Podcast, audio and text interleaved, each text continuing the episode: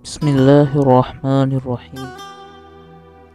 قال رسول الله صلى الله عليه وآله وسلم تعرف إلى الله عز وجل في الرخاء يعرفك في الشدة إذا سألت فاسأل الله وإذا استعنت فاستعن بالله عز وجل فقد مضى القلم بما هو قائن فلو جهد الناس أن ينفعوك بأمر لم يكتب الله لك لم يقدر عليه ولو جهدوا أن يضرك بأمر لم يكتبه الله عليك لم يقدر عليه من لا يحضره الفقيه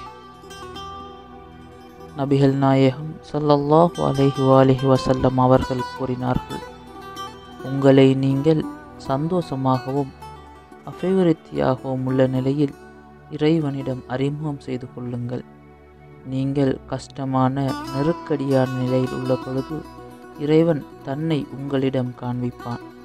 தேவைகள் உண்டா? இறைவனிடம் கேட்டுக்கொள்ளுங்கள் உதவி தேடுகிறீர்களா? இறைவனிடம் உதவி தேடுங்கள். ஏனெனில் அனைத்தும் எழுதப்பட்டு விட்டது.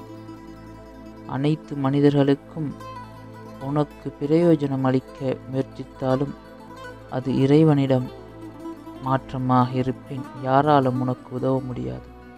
அதேபோல் அனைத்து மனிதர்களும் உனக்கு தீங்கு விளைவிக்க முயன்றாலும் இறைவனிடத்தில் அது மாற்றமாக இருப்பின். யாராலும் உனக்கு தீங்கு விளைவிக்க முடியாது. நூல் மந்தா யஹதருல் ஃபக்கீர் பாகம் நான்கு பக்கம் நானூற்றி பன்னிரண்டு. நாம் சந்தோஷமாகவும் வாழ்வில் அபிவிருத்தியும் உள்ள போதே எம்மை இறைவனுக்கு அறிமுகப்படுத்திக் கொள்ள வேண்டும். எம்மில் பலர் எமக்கு கஷ்டங்களும் நெருக்கடிகளும் ஏற்படுகின்ற போதே இறைவனை பிரார்த்திக்கின்றோம்.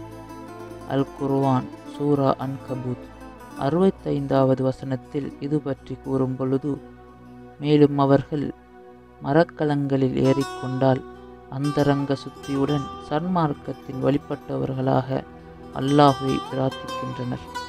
ஆனால் அவன் அவர்களை பத்திரமாக கரைக்கு கொண்டு சென்றுவிட்டால் அவர்கள் அவனுக்கே இணை வைக்கின்றனர்.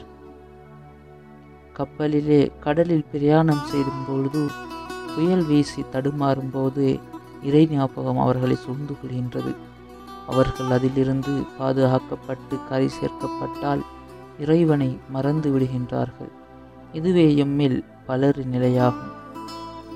நாம் சந்தோஷமாகவும் வாழ்வின் அபிவிருத்தி நிலையிலும் உள்ள போதே அதிகமாக இறைவனை ஞாபகப்படுத்த வேண்டும். இறை ஞாபகமே எமது மறுமைக்கான வழிகாட்டியாக அமைகின்றது.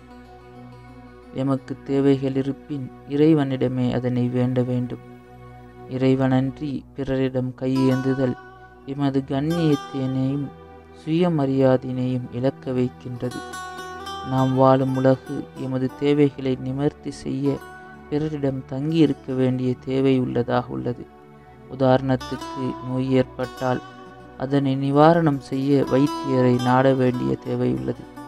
நாம் எமது நோய்க்கான மருந்தினை வேண்டி வைத்தியரிடம் சென்றாலும் அந்த நோய்க்குரிய நிவாரணத்தினை பூரண உடல் ஆரோக்கியத்தினையும் இறைவனிடமே வேண்ட வேண்டும். இது ஒருபோதும் இணை வைப்பாக அமையாது. இறைவன் எமக்கு ஓர் நலவினை நாடிவிட்டால் முழு உலகை அதற்கு எதிராக குரல் எழுப்பினாலும் அதனை ஒருபோதும் முறியெடுக்க முடியாது.